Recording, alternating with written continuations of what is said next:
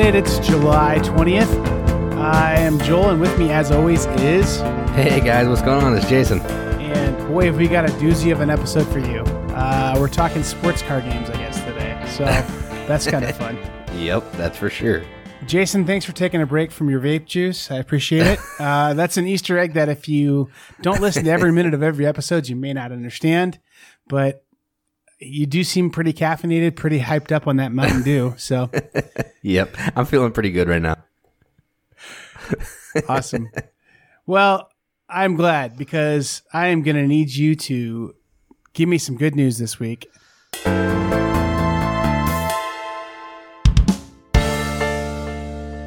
All right, so there are a few things I wanted to talk about in the news. Um, a couple of them are just some housekeeping deals. Um, so Katie and Kim just finished a new video for the Christmas Eve game, the Race to Help Santa, and that'll be dropping this week. You just did a new video for Temporal Odyssey, and that just dropped. People can check that out now. Um, so yeah, that's all of that. And then the first nice, cool, interesting game related piece of news is new conspirator packs for the game Black Orchestra by our buddy PDB. Oh yeah, Instabacked. Oh yeah, uh, yeah, eh, that's pretty impressive right there. I mean, it's just extra characters, but still, that game is so amazing that it's nice to have. Well, it's pretty cheap too. I mean, like I love that they're not saying. I mean, like I think what happens a lot of time with expansions on Kickstarter is there's one really good part of the expansion. So it's like you get a new board or you get a couple new characters that are awesome. And then they add like 75 other little modules that you don't care about at all. Right, yeah. So it's like now with more realistic looking shoes for your characters and, and special monocles to role play your character. I mean, like stuff that you just don't care about at all. Yeah. And then you end up having to pay $55 for the little bits that you do care about. So on this one, they just did it right. They just said, hey, here's the part we have and we know it's good. Buy these few cards. And uh, I think that's a cool way to do it. So I'm I'm happy to back that one. It's one of my favorite games of really basically new to me this year, honestly. Uh, and I think new to a lot of people as that second print run really hit a lot of people. Black Orchestra is just so good. And I know you've been playing it a lot too. Oh yeah, So it's incredible. it's a great game. It, does it does it give you the same tension as Freedom the Underground Railroad? It does for me. Uh, I haven't played a full game of Freedom. I just played like a demo, like half a game. But yeah, this can't. This comes down to the wire every single time. So yeah, I would say it's it's up there for sure. Well, the other thing I really like about it is that I think I've said this a hundred times on the show probably, but it's just it always is worth saying is that you can be ready to go, have all the you know contraband you need, and Hitler's just so stinking strong you just can't do anything with it. You know, you got to wait for the right conditions to pop up. So that waiting game, that's not really present in a lot of co-op games, and I love that part of this game. Right? Yeah, I would agree. Yeah, and you know, you know, you're at the mercy of the dice too, which you can plan and plan and plan, and then yeah, dice are going to let you Wah, down. wah, wah. Yep. that's that's it. All right, so that's the the happy piece of Kickstarter news. Now we're going to go into some uh, less happy pieces. Um, the first one is a game that just got canceled, so I'm glad I looked at that before I came on here, and that is called Doctor Horrible's Evil League of Evil. It was fully funded in like I don't know four hours, but the interesting part is they never had the license to Doc- Why would you Doctor do Horrible. that? I don't know. I have no idea. Yeah, Joss Whedon, he's known to just throw around licenses. I mean, so I, what? Yeah, they said they were hoping on getting it before the the Kickstarter ended, but it, that's not something you want to do. I mean, That's like that's so poorly run. Like, white is it like once you get a Kickstarter scheduled to start, you have to like have a council of governing bodies come together to reschedule it? Or I mean, like, I don't understand why you wouldn't just wait. I don't know. I don't And now that now that game, like, I that game can be amazing. Absolutely, I like Doctor Horrible a lot. Actually, oh yeah, it's funny. Yeah, but I mean that game could be totally completely amazing. It will now forever be known as the game where the guy like jumped the gun and tried to kickstart it without the license, you know? yep, So goofy move there.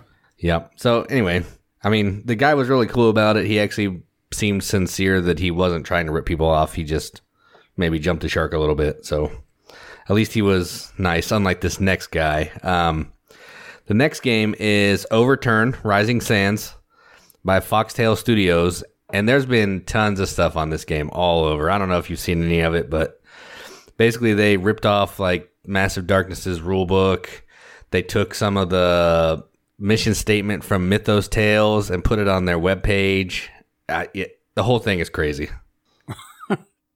So it's a good old fashioned plagiarism case. Yes. Like I Yeah. I don't know how it's still funded. It's blowing me away that Kickstarter hasn't come in and just shut this thing down because it's blatant. People put up screenshots with the Massive Darkness rulebook next to the Overturn rulebook, and it's word for word identical, same page numbers and everything. It's crazy. So I've never canceled my backing of a Kickstarter. I'm thinking you definitely can change the level of your backing, but can you just totally walk away from it before it's over? Yeah, I guess they posted some some backer posted a screenshot saying as long as when you pull your your pledge away, it doesn't bring it below funding, you can cancel. Hmm. And before you're in the last 24 hours. So there's a couple stipulations around it, but yeah, I would definitely be pulling my support from that if I would have backed it. So it's like a fifteen thousand dollars support level. They're going to be right at that up at because there's going to be more people more people who want to cancel than probably unless it has miniatures, then people will buy it no matter what. Oh yeah, it has miniatures. It's like eighty-eight dollars for this game for just the base pledge level because it has like a million minis. Okay, so this is bad news because in my mind, if they are able to produce a rule book and a website, what are their sculpts going to look like? I don't. Yeah, I don't know. They actually didn't look too bad. I mean, I guess I, I'm not an expert on minis, but the pictures look kind of cool. Uh, like they're like the 3D modeling, like computer modelings. Yeah. It seemed okay. Maybe that's what they're good at, and they just don't know how to run a business or write rule books. Otherwise, I don't know. Yeah, it could be. I'm gonna and if that's the case, they're gonna have a great Kickstarter because that's what that game's all about. You know? yeah, I want to create a game called Cavern, and I'm gonna take uh, Uwe Rosenberg's Caverna rulebook. Yeah. and I'm going to turn yeah. it into my rule book, and I'm going to say it's just the alpha rule book. It's just a placeholder. It's okay. The game will be different later on, and I want to see how much money I can raise. I think that'll be fun. Yeah, I'm gonna call mine like um, Drifting Sands Underturn, and it's just gonna be like the Massive Darkness rulebook along with the Caverna rulebook too. I don't know, maybe. Yeah, I like it. Let's do it.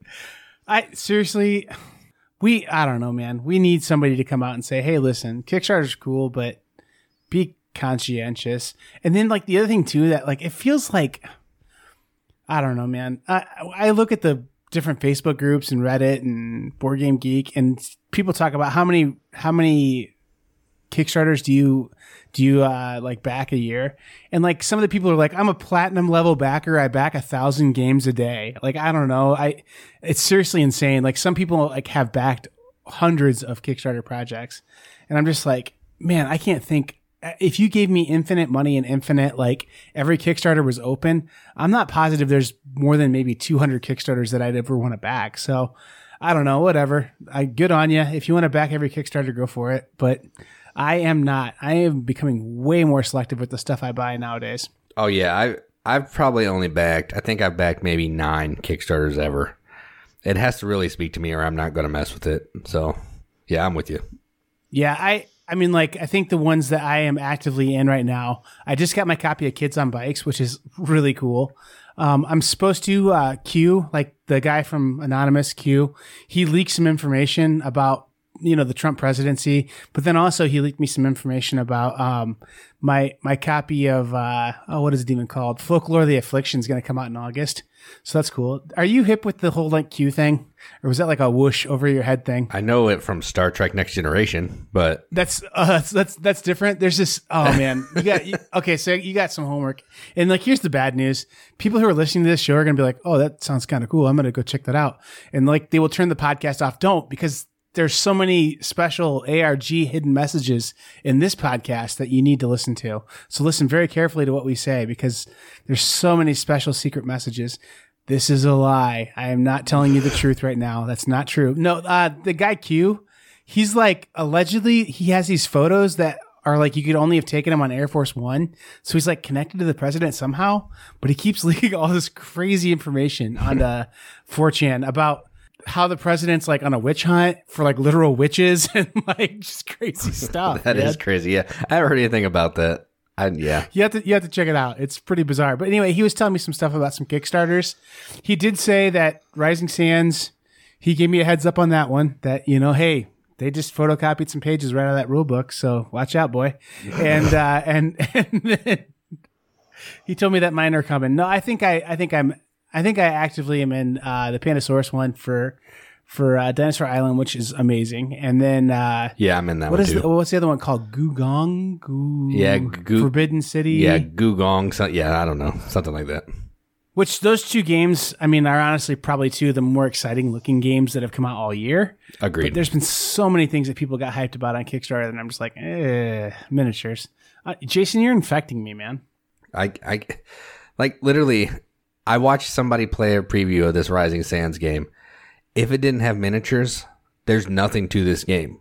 You're you're literally just moving things around, and when you get in front of somebody, then you attack them. That's the whole entire game.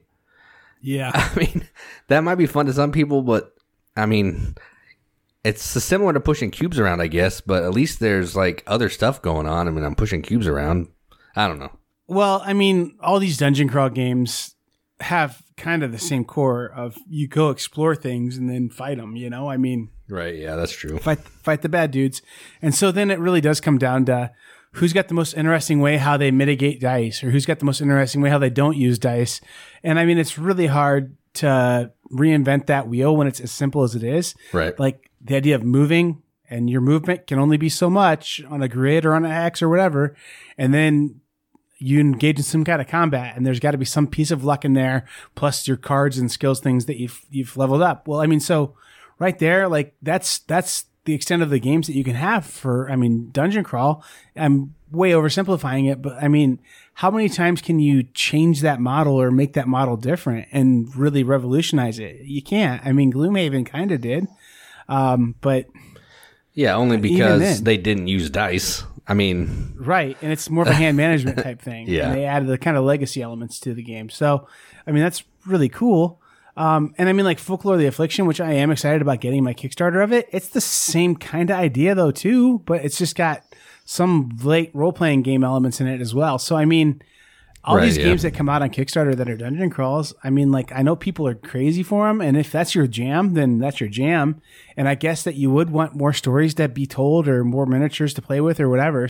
The other one, Jason, I wanted to make sure you mention is um, Azul has their new Screw You Sagrada edition coming out. oh yeah, so I don't know if you saw that or not. yeah, I did see that. I it doesn't look awesome to me. I mean, I haven't really watched any videos that explain the rules or anything or read the rules, but it's supposed to be a slightly heavier game, and these little rows can be moved around, which is kind of neat. But um, that definitely was announced, and I think it's supposed to come out yet this year. Which Plan B Games is really kind of good at that, saying, "Hey, here's a game that you don't know anything about, and it comes out next week." So, I mean, I guess this definitely could be something they're going to do at Essen or something. So, um, anyway, the stained glass windows of the monastery in Spain. I don't know what it's exactly called, but the new Azul was announced this week. Yeah, the thing that people were up in arms about is because next move is supposed to be like the four letter word games, and this one has a subtitle. So people were like, "Really, four letter words?" But you're going to tack on three words at the bottom of some other letters. Was- they were all up in arms because it, it was more than four letters. It was funny to me. Well, and the thing is, other than it being like placing tiles on a board and I guess kind of drafting them off of circles, I don't see why it needs to be called an Azul game. You know, I mean, I don't know. Well, because Whatever. Azul was like printing cash. I mean, yeah, that's why. I, I mean, that's my guess. yeah, and it's uh, not as good as Reef according to some board game mechanics. Yeah, I stand beside that that I haven't played Reef yet. I can't say. So, well, anyway, that's that's about it in the news. Um, this is that calm before the storm, the Gen Con storm coming up here. So, we'll see what happens.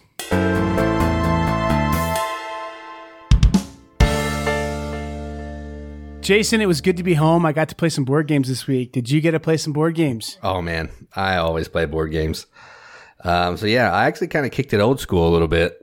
Um, I played Pirates Cove. By, That is old school. Yeah, it is. It's a Days of Wonder game. It, so of course it looks beautiful. Um, it was a little simple for me, but I kind of liked it still. I'm not sure when it came out, but you're pirates and you're trying to go around to collect treasure and gold and upgrade your ship at these certain islands. And if multiple people go to the same island, you have to battle each other. And there's also these two like big daddy pirates that are moving around from island to island, and they're just going to kill you and send you to the repair island and make you waste a turn. And yeah, it was pretty fun. It was simultaneous action selection, which is always fun. So I would definitely play it again if I had the opportunity. Yeah, I um I I have this game. I own it. Um, it's pretty good with two players. I don't know how many you played it with. Three. Um, it, yeah, it gets a little long. Um, playing it with more than two players, I find.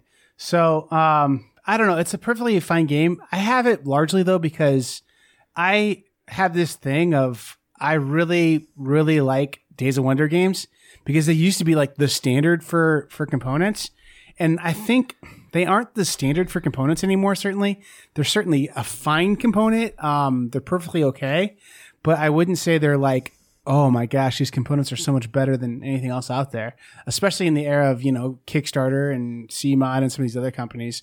So I guess my like collection, just because they have such beautiful art and beautiful production on them, um, is kind of dated, uh, kind of dated premise. But it's a it's a perfectly good game. And the other thing too is like the weight of every Days of Wonder game is just right in that like family weight game that you can play with about anybody. So Right, yeah. this one does that as well. Um, it's definitely an older game. I don't know that I would suggest this game to anyone to go out and purchase it. Especially, I think this one's out of print right now, so it's yeah, it's expensive. not super cheap. Um, I think I would suggest World of Yoho over it, which you have to have cell phones to play that one. But that's a really fun little game. That's a pirate game where you, the computer does like the computer in your phone um, does like all the movement for you, and like your combat gets resolved on your phones, and it's kind of a cool little game. I don't know if you know much about it or not, but um, it's a IELLO game. It's really cool. Um, it's my go-to pirate game nowadays, but um, I, I think that you know the older Days of Wonder game definitely is is still a good game, and people are playing it. I want to say that game's ten years old now, and they're still playing it. So I don't know that people will be playing World of Yoho in ten years. So yeah, yeah, good good game to play, Jason. yeah. I mean, I didn't. I wasn't super wanting to play it, but I didn't know if I would ever get a chance to play it again. And my pastor was really wanting to play it because it's his game. So I was like, yeah, whatever. You can teach me a game because it'll probably be the last time that that happens. So go ahead. Yeah, not a bad game though. I mean, like, is is your pastor like forty five? No, he's like 25. Oh wow, he was a he was like eleven when this game came out. Then yeah, it, you could tell too. It looks like a dog chewed on it. it was terrible.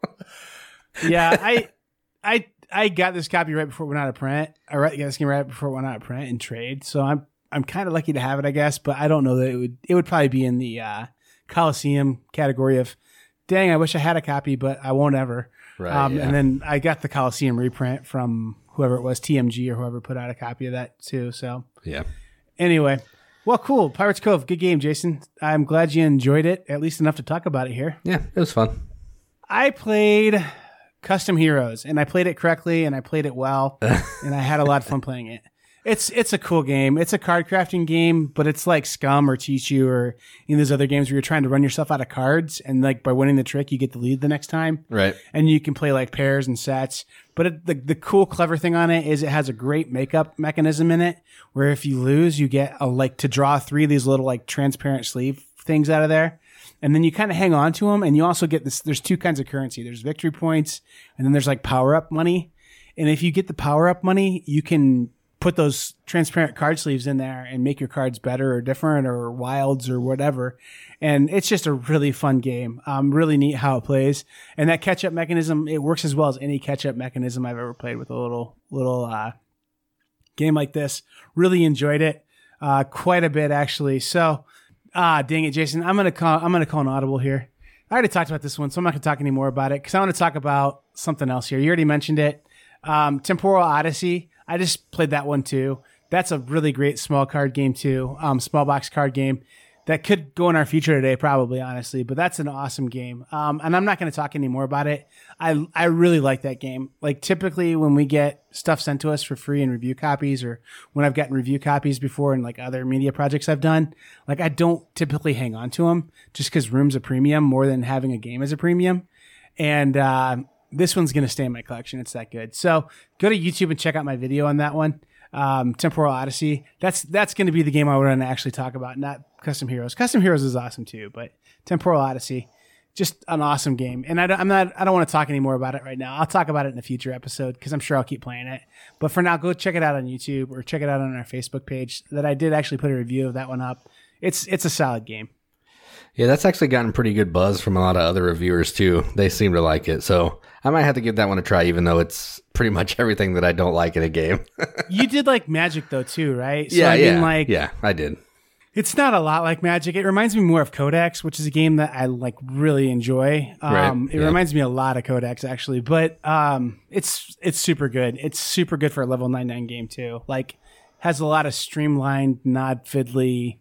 Like level 99 games always kind of feel like they're kind of loose. They don't have real tight gameplay. Right. This one's super tight, super awesome. So Well, that's cool. yeah, for sure.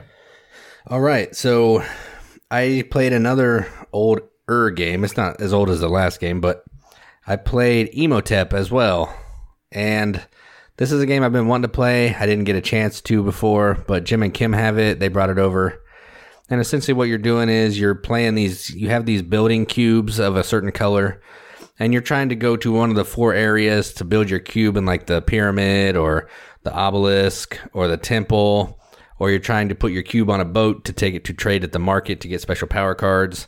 And you're just trying to score the most points. But it's kind of neat because you're stacking cubes on top of other cubes to form the little you know the the thing that you're trying to build the pyramid or obelisk or whatever so it gives the board kind of a 3d look and yeah it was a fun game and i can see why it was up for the the spiel or won the spiel i'm not sure I don't think it won. I think it got nominated. Um, yeah, it's funny you called this like an older game too.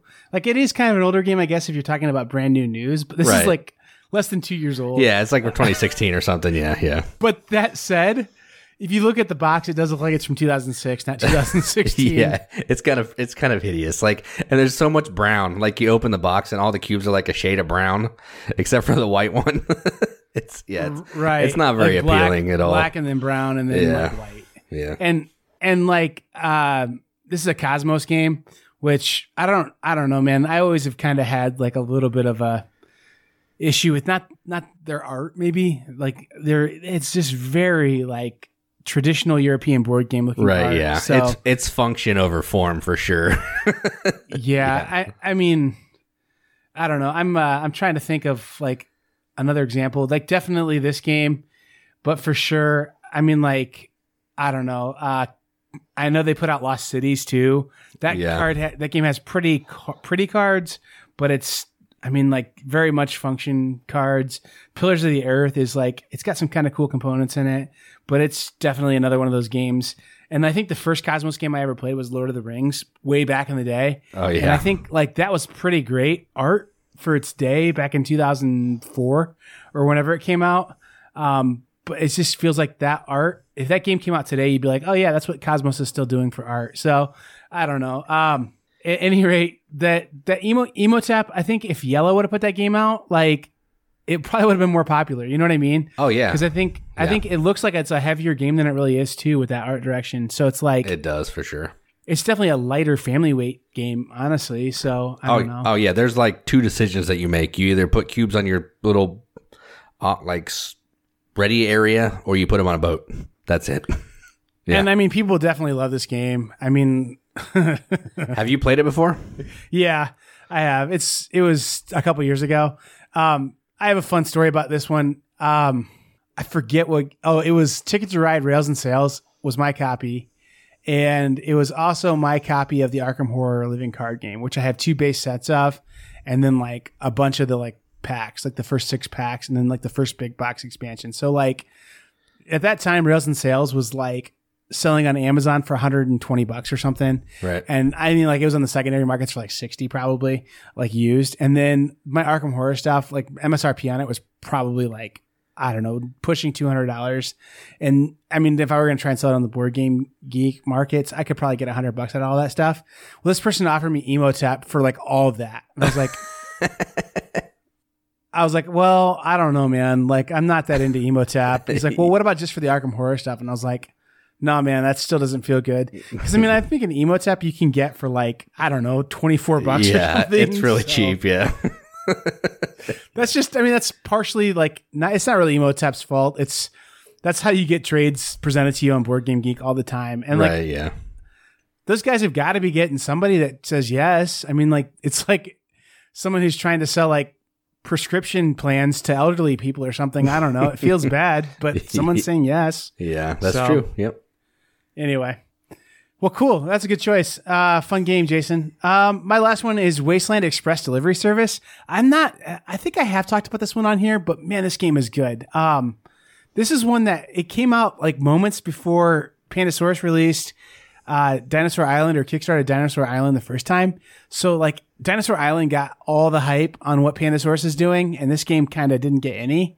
And just this game, honest to goodness, it's the best matching of theme to mechanics out of any game that I've ever played. Probably. I mean, it's just that theme has to be present, and the way how the game plays has to be present for both the parts to work as well as they do. So just such a cool game. You have like a semi truck that's a grid or like some kind of delivery truck that's a grid.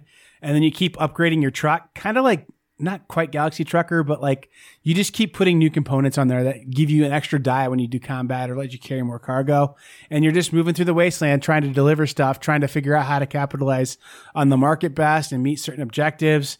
And it's just such a fun game. And and uh, the cool thing about it, I think every time I've played it, you play for like maybe an hour and no one's making any progress towards ending the game at all. And it's partially because people are just having a lot of fun building their trucks up and stuff.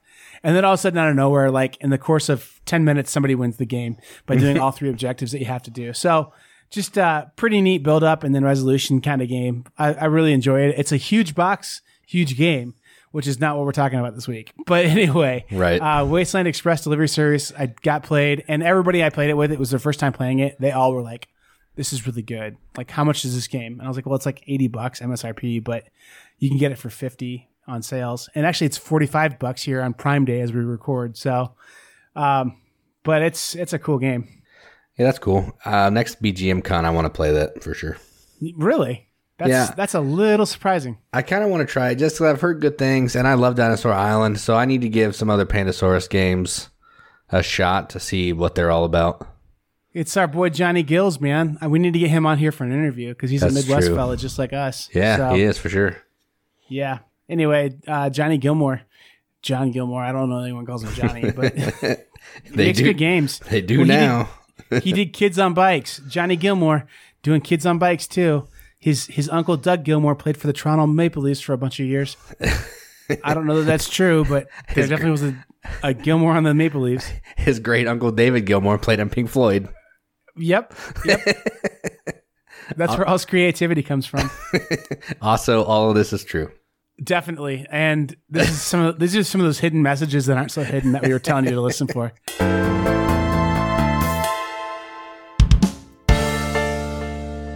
All right, so for the feature today, we're going to talk about games in little boxes that pack a big punch. So maybe they take up a lot of table space. Maybe the game is just super interesting, way more interesting than it looks for a little game. Um, whatever kind of interpretation we decided to put on that. So we each have three games that we'll talk about. So we're going to go back to our normal top six. And Joel, what's a good game that you have that's in a small box? I, well, I uh, I did this based on like how rich the game plays, like how rich the gameplay is, versus how small the box is. So I think did we do our favorite small box games already? Yeah, we did. Like no, maybe we didn't. No, I don't think we did. No, I, I don't so know. So these these aren't necessarily our favorite my my favorite small box games, but these are games that, like you said, like I feel like they present a big, rich gameplay for how small the boxes are, how cheap they were to buy. And my first one is uh, your boy Red Raven Games uh, with the Artifacts Inc. Man, love that game. Um, it's such a good game. Uh, it does dice placement as well as most games do in this little tiny just deck of cards kind of box thing. And really, honestly, if you if you could find a way to make the little board in there fold up a little bit, you could basically have that game in the size of like maybe a deck box or something. Um, it's just such a small game, but it just does such a great job of. It's like I don't know, man. It's uh, it's uh, it's got f- like a flavor of Machikoro a little bit, but better and uh, just awesome dice placement. It's like Marco Polo and and uh, and Machikoro came together to make one great little game that goes into a little box, and that's that's Artifacts Inc. by Red Raven Games, and it's got great art in it, like every other Red Raven game. Yeah, I do want to play this one too because you mentioned the Marco Polo, like that. It's kind of like Marco Polo before, and that that's really intriguing to me. And if it doesn't take as long as Marco Polo, that'll be an even bigger plus. So yeah, I want to check this one out for sure. It just, I mean, it definitely has that. You roll the dice, and the different faces can do different things for you, and you're trying to power up what your different faces can do for sure. Um, it's just a really fun game, and it has that Indiana Jones feel to it too, for sure. Yeah, that's cool. Um, all right, so I'm kind of gonna have an Indiana Jones theme, I guess. Maybe not, but Seven Wonders Duel, Bruno Cathala, Antoine Bauza. This is the way that I want to play Seven Wonders. Uh, this game, the box is not super small, but this is kind of a thinky little game where you're trying to out think your opponent and pick cards to either win by science, military, or have more points. So yeah, everybody knows about this game. It's been the hotness for a while. So I recommend if you're into two player games and you like Seven Wonders, check this one out. You will not regret it. Well, the thing about Seven Wonders Duel, I mean, everyone talks about how great it is, but I think it clicked for me why it's so great is because one half of the game is that civ building part where you're drafting cards to build a civ kind of. It's like really abstracted civilization building, but that you're trying to match these symbols up and do set collection to kind of make your civilization better.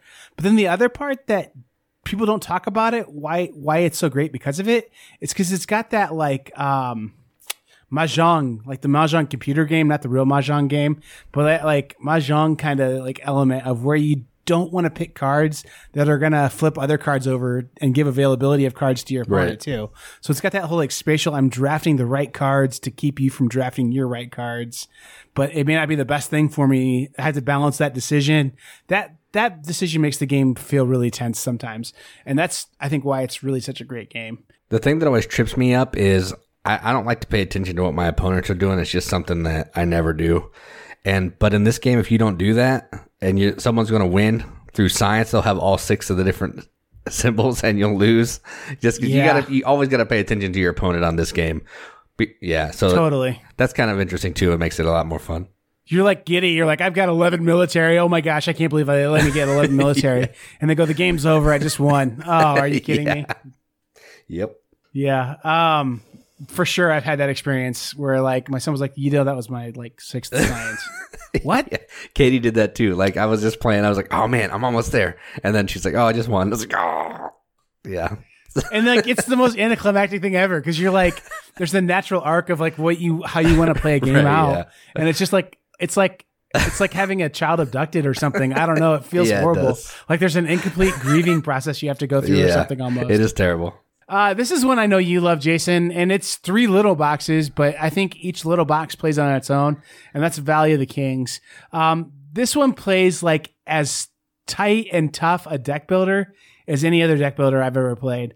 Um, I mean, like honestly, I think I have to think way harder at this game than I do at Dominion or or other big box deck builders. Just it's it requires such concentration and such like forethought and planning out to try and get your sets right and try and just I don't know. It just takes a lot of thought to make it. And then like you're kind of got the same idea as like Seven Wonders Duel where you're collapsing the pyramid down and you're trying to get it to collapse the way you want it to and not your opponent right, wants yeah. it to. So it's just a really cool game. Really like it. And I think you like it too because you're the one who I think turned me on to oh, it. Yeah. So it's amazing. It's a good game. Yep. Yeah, tiny box, great game. Yeah, it's probably one of my favorite deck builders, and you can. Pl- it's really good solo too. You're just trying to get each type of different card in your your tomb. But yeah, I've played it a lot solo. It's really fun. Yeah, it's it's a good game. It's not going anywhere from my collection. I don't have any of the like Afterlife or other boxes. I just have the base vanilla game, but and I don't know that I love it enough to spend money to get the other boxes. But um, like I said last episode, and actually it's kind of funny because it's sort of true. Um, we are seriously filling up on review stuff, man. Like so anyway, AEG, you might want to send me a couple copies of that game. yeah. I don't know, whatever. we wouldn't say no, that's for sure. Yeah, we. I don't think we say no to really anything at this no, point. I yeah, I try not to, but I will if I have to. uh, Jason, your review of Box of Hair was really good. yeah. I really liked. Like, it seems like a fun game where you you know make little statues out of the box of hair. I mean, whatever, it's yeah. fun. I mean, for four point five rating. I mean, that's pretty solid. Yeah. Yeah, play it with your kids. yep. But going back to a more family friendly game, um, my number two, I actually picked up at Origins, and I was deciding if I wanted to put it on this list, mostly because the theme is weird. But it's called Demon Worker. and it's a little box from Japanime Games, and essentially it's a worker placement game. You're recruiting these workers who are little demons, and you're one of the big dogs in in the underworld, like Satan or Beelzebub or Asmodeus, and there's one other guy, and you're tr- controlling these these minions to go out on this board to collect souls and food and axes and gems so you can complete goals. I mean, it's not really thematic, but this is a really fun game. It has a huge table presence too, which is kind of why I put it on the the list because it's a little game, it's fun, and it takes up a ton of space on the table, which is surprising. But if you like worker placement and you like silly, um, cartoony demon themes, this would be a game to check out for sure. And I, I dig it. It's so it's so stupid. I have a hang up about this one. Like I just do. Like the theme just. I'm like I know my friends won't. My certain like super ultra conservative, bordering on Amish conservative friends won't play this game Right, with me. yeah. And I mean, like honestly, if they would have called this like Pilgrim Worker or Gold Mine Right, yeah. Worker or whatever, I mean, like I would have definitely picked up two copies of this game. Even I mean, like this game looks awesome, um, and I know by all accounts, I haven't seen a bad review of it yet. That like it's just. The way how it's like you almost like you draft your workers Yeah. who have different individual It powers and stuff. it's It awesome. sounds so cool, and I'll definitely play this at some point. But I'm not going to sleep in a house with this game in it. So Like, yeah, I, I mean, I don't love the theme either, but it's just like we were playing with one of my buddies and he was Satan. He was playing the Satan character, so we kept calling him Satan, which kind of made it kind of fun. But I mean, it it's a stupid game, and yeah, if the theme would be different, it would probably be more accessible. But yeah, I recommend you at least play it once. I, when we were talking about this at Origins, you guys were like, "Yeah, we we picked that one up." I was like, really surprised, and like, because in my head it looked like um Tenacious D's board game or something. kinda. Like, Yeah, you know, yeah, yeah. like they have like the little like Hoov, Hooven gloat Satan, like with a like pointy Eddie Van Halen Yeah. guitar, like branding people with the six six six or something. I don't know, like like that's what my vision of it was. And then I saw the actual game, and I was like, oh. It's like a little Japanese Yeah, demon guy, anime it's cartoon. like adorable, cute little like Yeah, whatever. Yeah, yeah. But like I was imagining like Kingdom Death Monster type. Oh no, crap. it's just little cartoons. Yeah. Yeah, no, I mean it sounds like a pretty fun game, but I mean like I do want to go to heaven, so I won't own it. So there's that. Just for the record, I don't think owning that game has anything to do with if you go to heaven or not. Just uh, Yeah. message me on that one if you Yeah. care about that. It's all so in anyway, cheek. It's all good. yeah. Well, anyway, that was an interesting pick, Jason. Yeah. Well, my last game I have on this list is such a a great game in such a small box that they had to blow this game up and make it into a huge game, and that's a true story. Um, Tiny Epic Kingdoms. I know there's tons of Tiny Epic games people love, and the ones that people generally cite that they love are Tiny Epic Galaxies and Tiny Epic Quest. Which Tiny Epic Quest is the Legend of Zelda board game baby Right, yeah. game. Um, and then the Galaxies is like a little like kind of 4X game in space, but in a tiny box.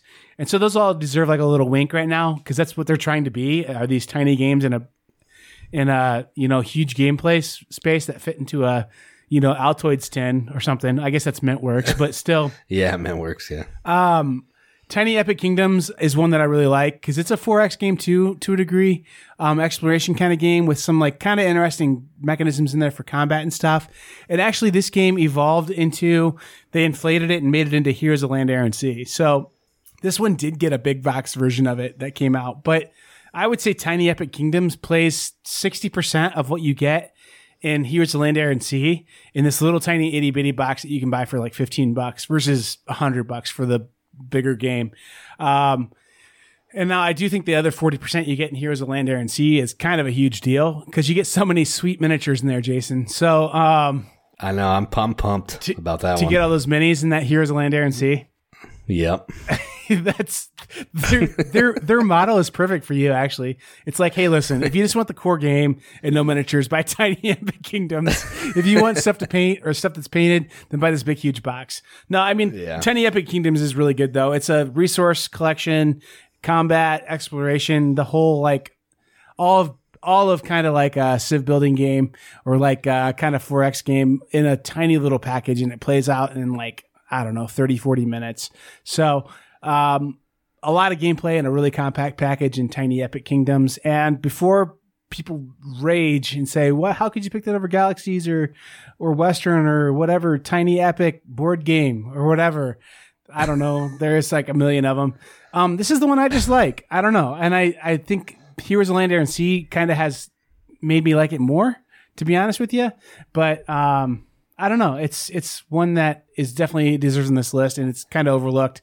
So I wanted to bring a little light to that one too. Um, I mean, people know Tiny Epic Galaxies because, and they should because it's awesome. But this one is awesome too. So Tiny Epic Kingdoms.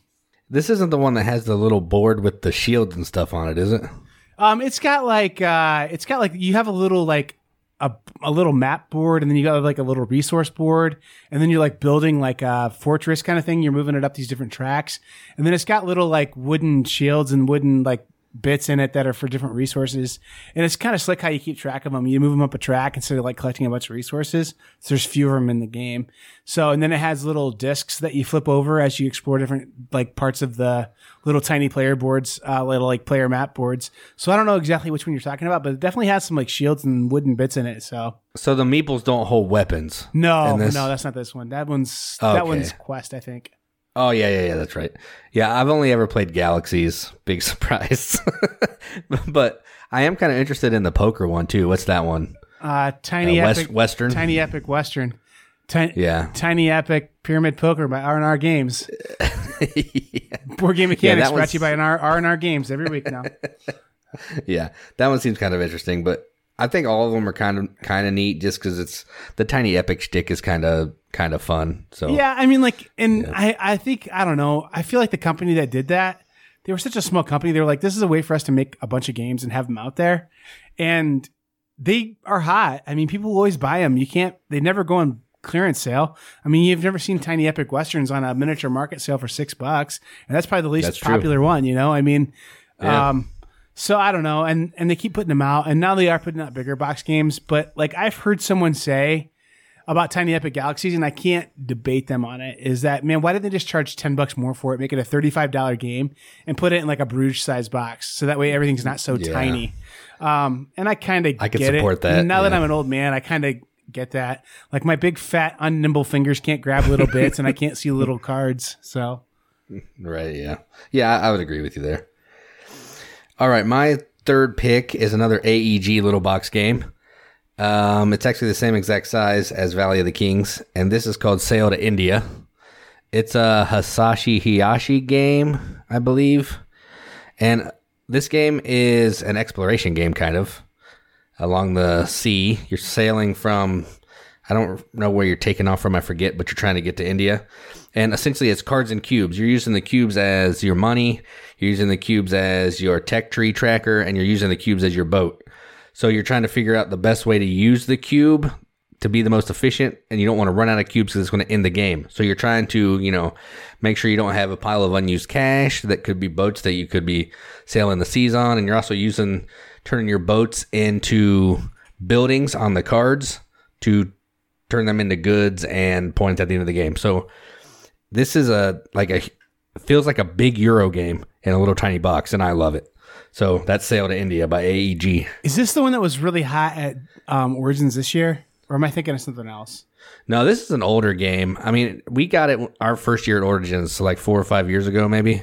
Yeah, there was a game that had to do with India this year at Origins, and I don't remember the name of it, but that's not what you're talking about. So Sail to India, cool. Nope, I, I don't know. I don't know anything about this one. That's Sail to Osiris, maybe is what you're thinking of. Could be. I, I don't know. Yeah, I don't know. And I yeah, thought it was like kind of an independent company that put this this game out this year. I don't know anything about Sail to India. I'll have to check it out. You should check it out. It's amazing. It's just cards and cubes, but the decision space in there is amazing. It's the same guy that does Yokohama, so it's that kind of game in a little tiny box. Huh. That's cool. And the guy who did Yokohama did a couple other games that I really like too. So yeah, he's he's done a ton of stuff. Very cool. All right, Jason. So it's crunch time. Who are you giving your award to? Who gets your? This game is the definitive big game in a small box. Of the three that I have on the list, yep. Um, I would probably go with Seven Wonders Duel. Yeah. Of my three, yeah. that's that's a good pick. I man, I got to go with Artifacts Inc. for me because I was kind of blown away by how much game was in that little box. So Artifacts Inc. is a really cool game. Um, and I think you'd, you'd you'd be happy to try it sometime too. So Oh that's, yeah, that's totally. going to be my champion as well. All right, so let's let's start informally something here. If you listen to this point in the podcast, put up your nomination in the comment section somewhere. Who do you think? Who do you think is uh, the champion of the small box big game category? And I know that if we did uh, Artifacts Inc. versus Seven Wonders Duel, I'm not an idiot. I know everyone's going to pick Seven Wonders Duel, yeah. but Artifacts Inc. is awesome. So, Right. Yeah. Yeah. all right, any anything that didn't quite make the list, Jason? Yeah, I have a couple honorable mentions that I wanted to talk about. Uh, I actually poll um, put a question up on social media asking some people what some good small box games they liked were, and one person actually said one that's on my honorable mention, and that game is Akrotiri, which is a little two-player pick up and deliver game where you're trying to explore and build temples. Um, so that's a good one. Uh, Harbor, which is Tiny Epic Le Havre uh, Mai-Star, which is another little AEG card game, a new two player game that just came out from Keymaster Game called Caper, and The Bloody Inn from Pearl Games are on my honorable mentions list. Yeah, did you love Caper? I just saw your review of that. Dude, it's amazing. It's so good. Yeah, and then Harbor calling it Tiny Epic Le Havre. That's, what it is, man. Perfect, because it's the same designer as the Tiny Epic games. Yeah, it is. It's exactly, it's Le Havre. Like, I played Harbor first, then I played Le Havre. I was like, wait a minute. I've played this game before. That's funny. And like when I meet Scott Almes someday, he'd better be like five foot one, 105 pounds yeah. to have made all these little tiny games. I think he seriously does all the little tiny games, right? I mean, like that's that's his jam. Yeah. All the Tiny Epic stuff, Harbor. Um, he has a couple other little ones too, I think. Yeah. Yeah. Um, I, is he the guy who did stuff for TMG as well at one point? I want to say he might have made um, Kings of Air and Steam. That might have been him. Might not have don't been. Don't quote me on that. I have some other I have some other dice game that he did too. I don't and it's not a small game. I just don't remember what it is. Yeah. Um, I have a pair of honorable mentions too, Jason. Um, number one, uh, I kind of hate myself for putting it on here, but I do like this game. Um, Arboretum, and I'm really happy that the license left Z-Man so that it won't be like a cult, a cult of the Arboretum anymore. Right, yeah. and and then uh, and then the other one is uh, Japur or Hapur or however you want to say it, um, which is a, just as good a little two player game as you're going to find as well. It's such a fun game where you're trading goods and trying to get you know sets and camels. Any game with camels has got to be good. I think that's what we've decided on this podcast, right? So yep. Yep, I would agree. so anyway, that's another one that I thought, man, that one deserves a, a pretty good look. But both those games are pretty small playing games in small boxes too. So uh, they didn't quite feel as grand. It didn't quite have the grandeur of of the other stuff. So at any rate, that's my honorable mentions.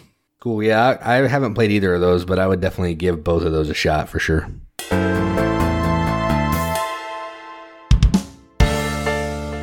Well, cool. Uh, and we aren't going to throw anything in the Hall of Fame because we're already, you know, this is our time. So yeah, there's there's always another week, and there's ninety thousand games we can talk about. and, and uh, we appreciate you guys for listening. As always, we really appreciate you. And actually, this most recent fundraiser was awesome. You guys did a great job with that. We have our vanity URL, uh, Board Game Mechanics, on YouTube now.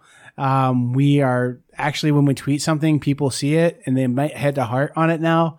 Um, we are just growing like crazy, well into the 400s now on the likes, which feels awesome given that we're still in our first year. So, uh, if you're new to us, welcome. Uh, check out our group, hashtag the riveted on Facebook. That's where we do a lot of our interactions.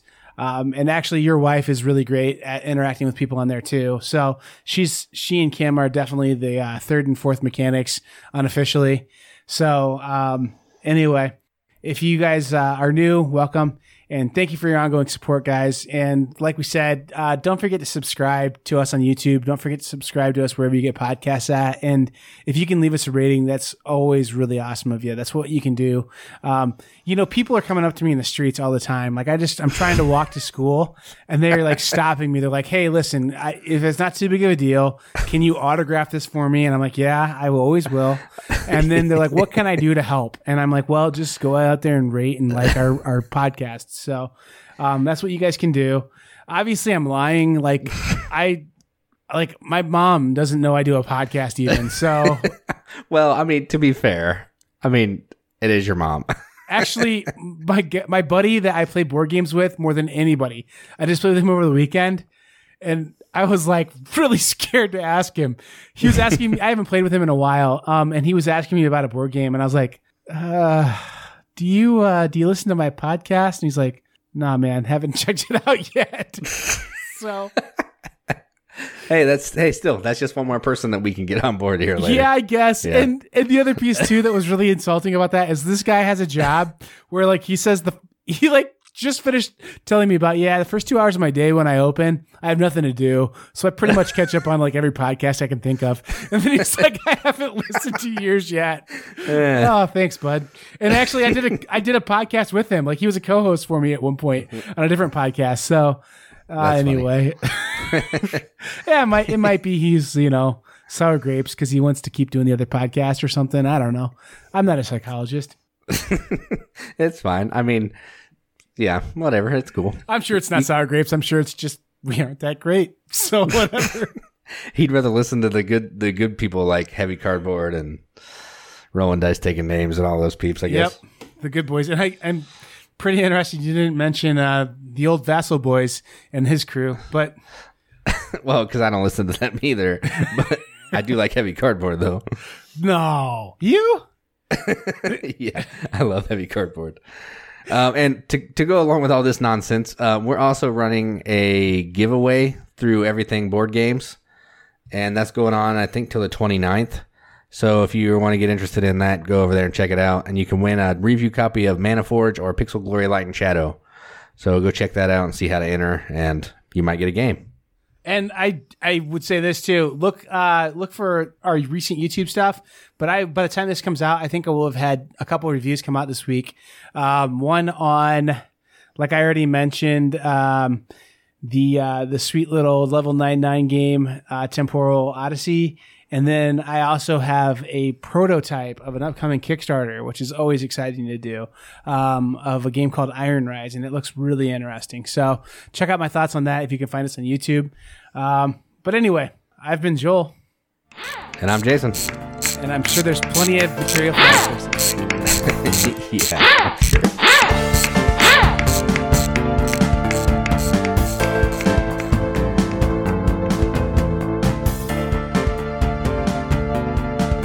Seriously, man, Gilmour's guitar, like the tones on his guitar are like unmatchable. Like that guy, he's a prodigy of making guitar have a certain special sound to it. Uh, anyway, Yeah, I'm with you all the way. Yeah. you better not edit that out, Jason. Oh, I love David Gilmour. That's staying in. Good work.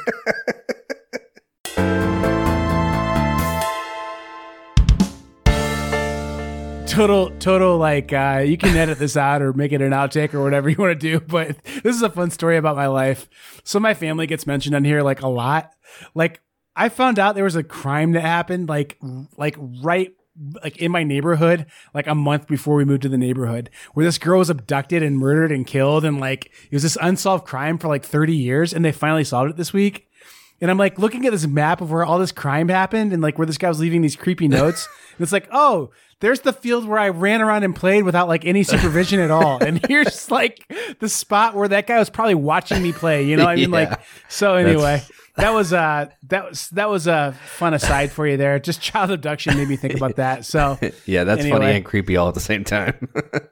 yeah, you're listening to ADD boy and the OCD boy.